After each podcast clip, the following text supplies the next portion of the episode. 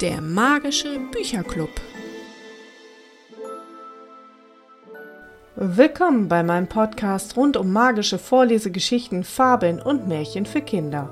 Ich möchte euch in andere Welten entführen und vom Alltag ablenken. Egal ob im Auto, zu Hause in eurem Kinderzimmer oder am Abend vor dem Schlafengehen. Lasst euch von den fantastischen Geschichten meiner magischen Bücherkiste verzaubern. Seid ihr schon Mitglied im magischen Bücherclub? Nein? Na, dann wird es höchste Zeit und abonniert meinen Podcast oder bittet eure Eltern darum. Heute habe ich eine frühlingshafte Geschichte für Kinder ab drei Jahren aus der Bücherkiste gezaubert. Das Abenteuer handelt von einer Hexe namens Aurelia, die den Osterhasen unterstützen soll, die Eier für das Osterfest zu bemalen. Schafft sie es rechtzeitig? Lasst euch überraschen und viel Spaß beim Zuhören. Aurelia und der Osterhase der geheimnisvolle Brief. Eine Kurzgeschichte von Martina Türschmann. Kannst du nicht endlich Ruhe geben? maunzte es aus dem Körbchen von dem Kater. Ich dachte, du willst ein Mittagsschläfchen halten. Doch anstatt zu antworten, seufzte Aurelia laut auf. Heute war einfach nicht ihr Tag. Nicht einmal ein Nickerchen bekam sie hin. Die Müdigkeit, die sie noch vor ein paar Minuten verspürt hatte, war verflogen. Hellwach saß sie in dem Ohrensessel, den ihre Großmutter ihr vermacht hatte, und war bis in die letzte Haarspitze unzufrieden mit sich selbst. Auch wenn du nicht mehr müde bist, könntest du etwas leiser sein, bat Centuru. Wie soll ich denn über die Welt sinnieren, wenn du die ganze Zeit so vor dich hingrunzt? Ach, mir ist langweilig, maulte sie daraufhin. Dann fuchtelte sie mit den Händen in der Luft, so dass ihre Armreife leise klapperten. Komm, lass uns was zusammen machen, schlug sie vor, doch der Kater machte keine Anstalten, sein Körbchen zu verlassen. Manchmal war er zu nichts zu gebrauchen. Seine Gelassenheit würde sie noch in den Wahnsinn treiben. Gerade war es wieder so weit. Du liegst den ganzen Tag nur faul rum und denkst über irgendeinen Blödsinn nach, versuchte sie es nochmal. Dann warf sie einen Blick aus dem Fenster. Jetzt raff dich mal auf und lass uns spazieren gehen. Draußen ist wunderbares Wetter, die Sonne scheint. Doch weiter kam sie nicht, da Zenturo in dem Moment aufstöhnte und sie unterbrach. Was ist denn an innerer Ruhe so verkehrt? fragte er. Dann fuhr er sich ein paar mit der Zunge über das schwarze Fell. Nachdem er mit seiner Hygiene fertig war, riss er das Maul auf, gähnte ausgiebig und streckte sich. Schließlich machte er es sich wieder gemütlich und legte die Vorderpfoten übereinander. Dann blinzelte er zu ihr hoch. Ihre Blicke trafen sich. Ich will doch nur dein Bestes, außerdem wirst du langsam pummelig, wenn du dich nicht bewegst, stichelte sie. Werd ich gar nicht, gab er selbstgefällig zurück. Vielleicht lassen wir heute mal eine Mahlzeit aus. Es hält dich fit, wenn du dir dein Essen selbst fangen musst, versuchte sie ihn weiter zu ärgern. Eigentlich war das gar keine schlechte Idee. Dann grinste sie breit und sah von oben auf ihn herab. Aber der Kater verdrehte nur die Augen und rollte sich zusammen. Das Gespräch schien für ihn beendet zu sein. Ihrer Brust entfuhr der nächste Seufzer. Irgendwas musste sie jetzt anstellen. Sie stand auf und begann mit einer Wanderung durch das Wohnzimmer. Komm, Zenturo, hoch mit dir, quengelte sie dabei. Wir könnten, fing sie an, aber es fiel ihr einfach nichts Spannendes ein. Einige Male schlurfte sie jetzt vor dem Globus und dem massiven Schreibtisch auf und ab. Mitten auf der Arbeitsfläche thronte das große Hexenbuch, in das sie auch schon lange nicht mehr geschaut hatte. Sie warf einen kurzen Blick darauf und entschied, dass zum Lernen nicht der richtige Zeitpunkt war. Ohne es weiter zu beachten, schritt sie entlang des Bücherregals zum Fenster. Dabei fuhr sie mit dem Finger über die Buchrücken doch Lesen reizte sie genauso wenig. Dann betrachtete sie ihren Garten.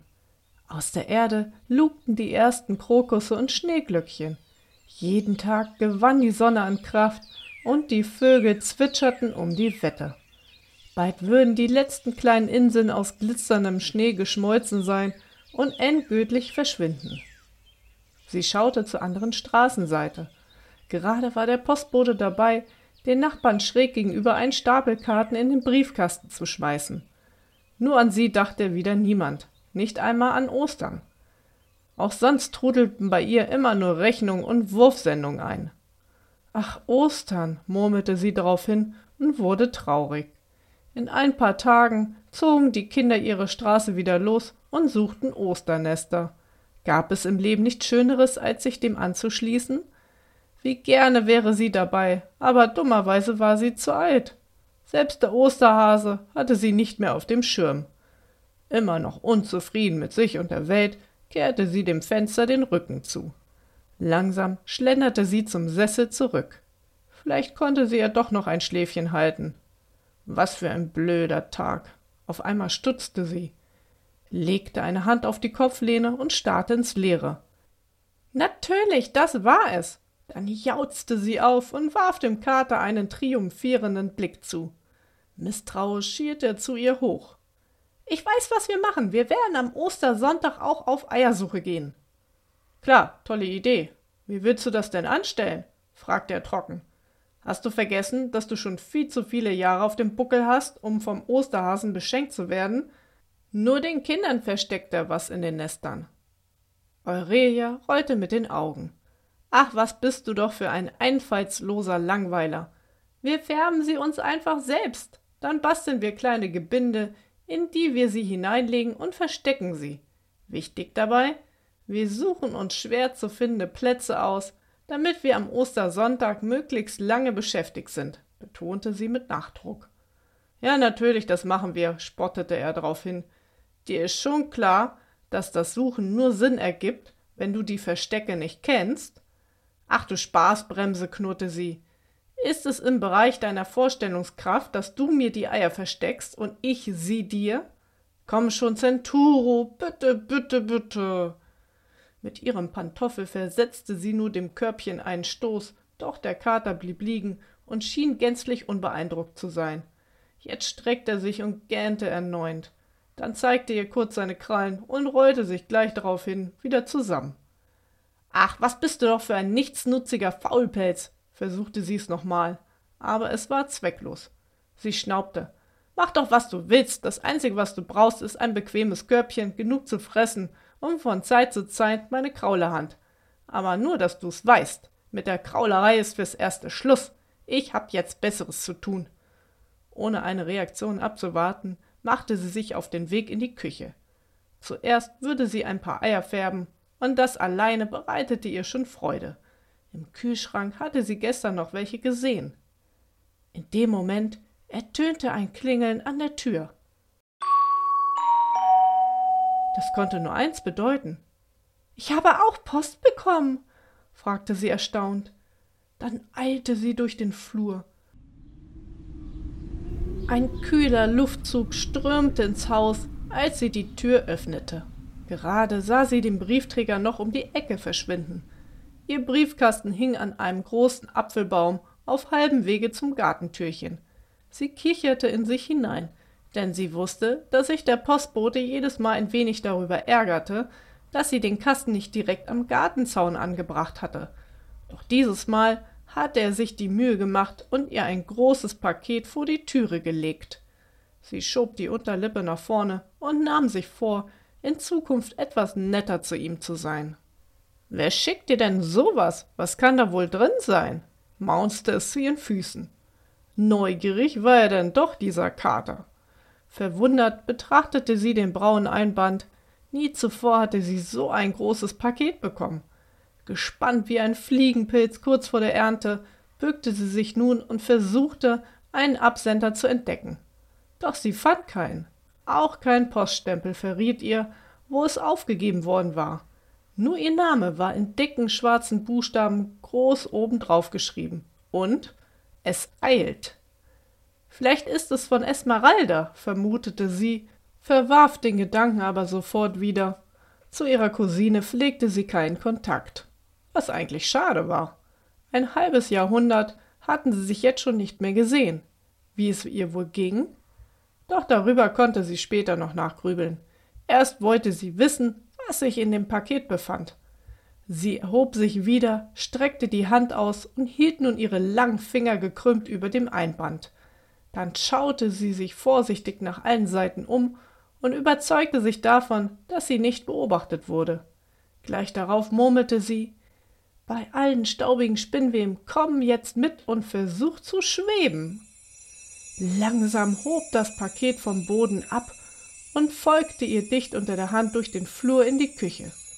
Behutsam hob sie den Arm und setzte es auf dem Küchentisch ab. Erneut betrachtete sie es von allen Seiten. Wer hatte ihr das bloß geschickt? Gespannt riss sie das Papier herunter.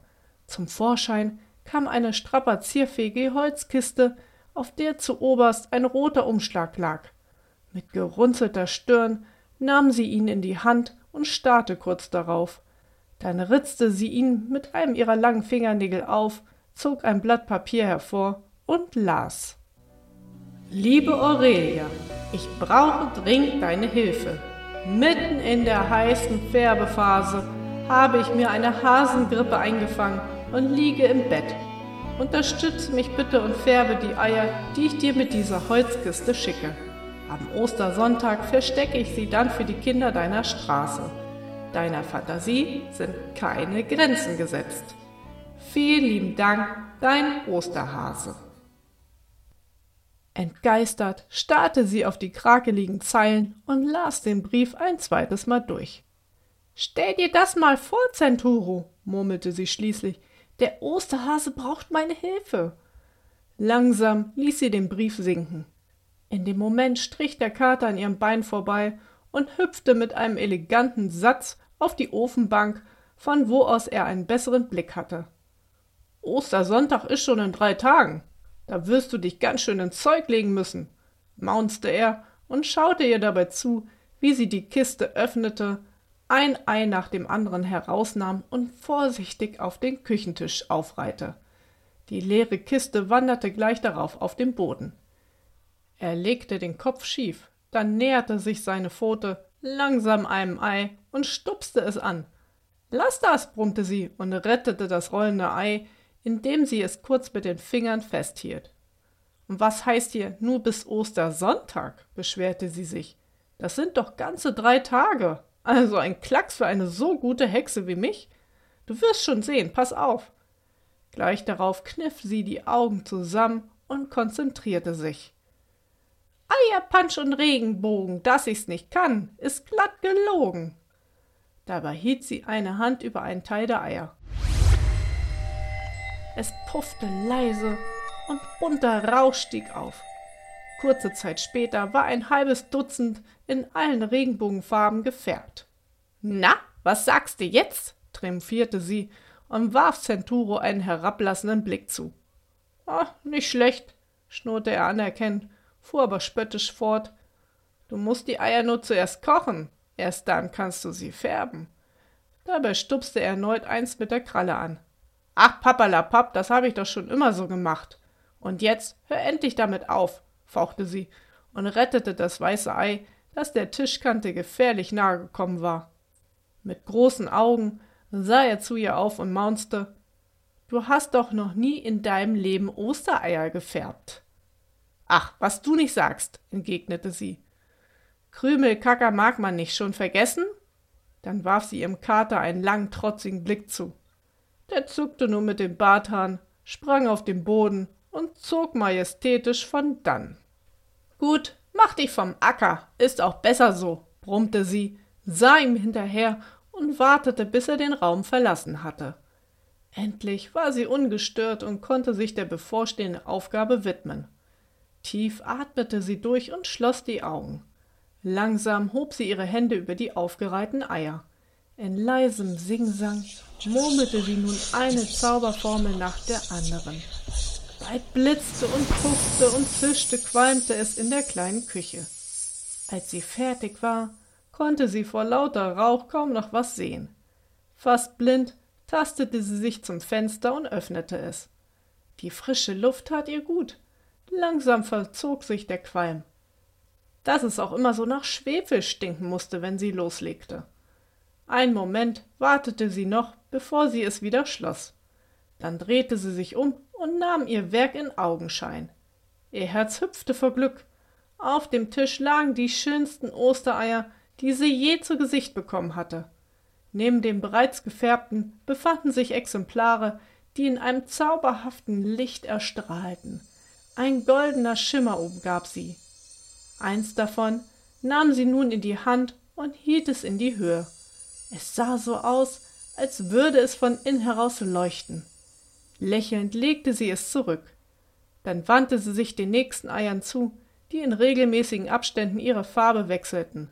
Blaue Eier wurden rot und gleich darauf wieder blau, violette änderten sich Tönung bis zum Orange und grüne wurden gelb. Am besten gefielen ihr jedoch die bunten Eier, um deren Schale ein kleines Küken zu laufen schien. Als ihr Blick zuletzt auf eine Gruppe fiel, die ihre ganze Form verändern konnte, lachte sie laut auf. Das hatte sie gar nicht beabsichtigt. Irgendetwas musste beim Hexen wohl schiefgegangen sein. Was der Osterhase wohl dazu sagen würde, dass ovale Eier rund und gleich darauf quadratisch wurden? Und das auch noch im Wechsel? Eine Welle der Zufriedenheit durchströmte sie, als sie sich an diesem Abend in der Küche auf die Ofenbank legte, um zu schlafen. Bevor sie jedoch müde in ihren bunten Kissen versank, vergewisserte sie sich, dass die Tür verschlossen war. Man konnte ja nie wissen, was dem Kater für ein Blödsinn einfallen würde. Im Kamin prasselte ein Feuer, es war warm und gemütlich. Bald schlief sie tief und fest. Nicht einmal der Schnellzug nach Altenkirchen, der jedes Mal einen schrillen Pfiff ausstieß, wenn er an ihrem Häuschen vorbeirumpelte, unterbrach ihr gleichmäßiges Schnarchen. Am nächsten Morgen wurde sie von seltsamen Geräuschen geweckt. Sie gähnte laut und ärgerte sich darüber. Nach der anstrengenden Arbeit des gestrigen Tages hätte sie gerne noch geschlafen. Doch irgendwas war anders als sonst. Das spürte sie mit jeder Phase ihres Körpers. Müde rieb sie sich die Augen und streckte sich. Dann hob sie den Kopf und warf einen prüfenden Blick durch die Küche. Gleich darauf hielt sie die Luft an und fiel wieder in die Kissen zurück. Sie kniff die Augen zusammen und zählte langsam bis zehn. Doch als sie erneut hinsah, war alles wie zuvor. Sie träumte nicht, sie war hellwach. Wie sollte sie das dem Osterhasen erklären? Die Eier auf dem Tisch waren alle verschwunden.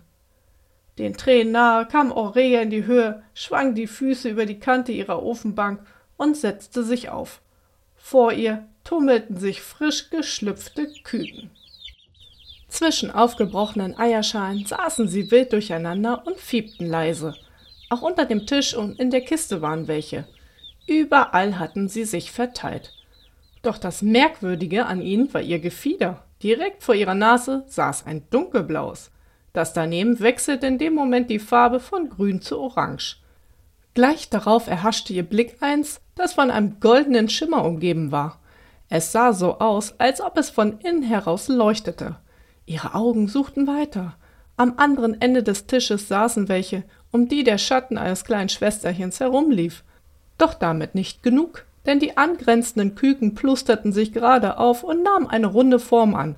Dann wurden sie quadratisch, bis sie wieder normal aussahen. Aurelias Blick wanderte ins Leere. Was hatte sie bloß angerichtet? An den Spott ihres Katers mochte sie erst gar nicht denken. Langsam legte sie sich wieder hin, zog die Decke über den Kopf und wünschte sich ganz, ganz weit weg, am besten auf einen anderen Stern. Und nun war es soweit. Der Ostersonntag kam. Ein Kind nach dem anderen lief aus dem Haus, manche Eltern mit Fotoapparat im Schlepptau. Letzte Nacht hatte der Osterhase wohl trotz seiner Grippe eine Sondereierfärbeschicht eingelegt. Aurelia verzog sich in ihren Ohrensessel und schämte sich.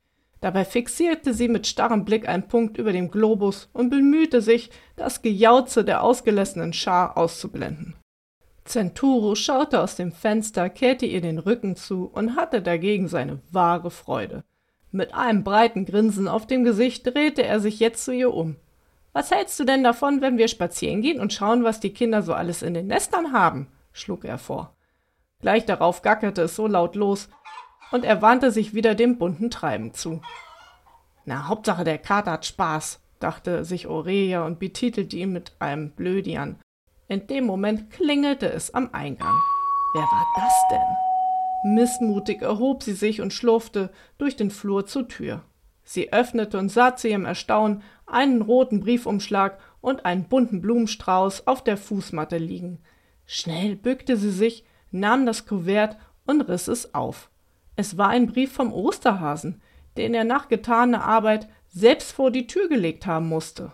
Zu ihrer großen Freude lauteten die letzten Zeilen Eurelia, du bist so genial. Anstatt zu färben, hast du mir für nächstes Jahr Hühner gezaubert, die bunte Eier legen. Tausend Dank. Mit dem Brief in der Hand eilte sie ein paar Schritte in den Garten und schaute sich suchend um. Doch vom Osterhasen war weit und breit nichts mehr zu sehen. Dieses Osterfest würde Aurelia noch lange im Gedächtnis bleiben.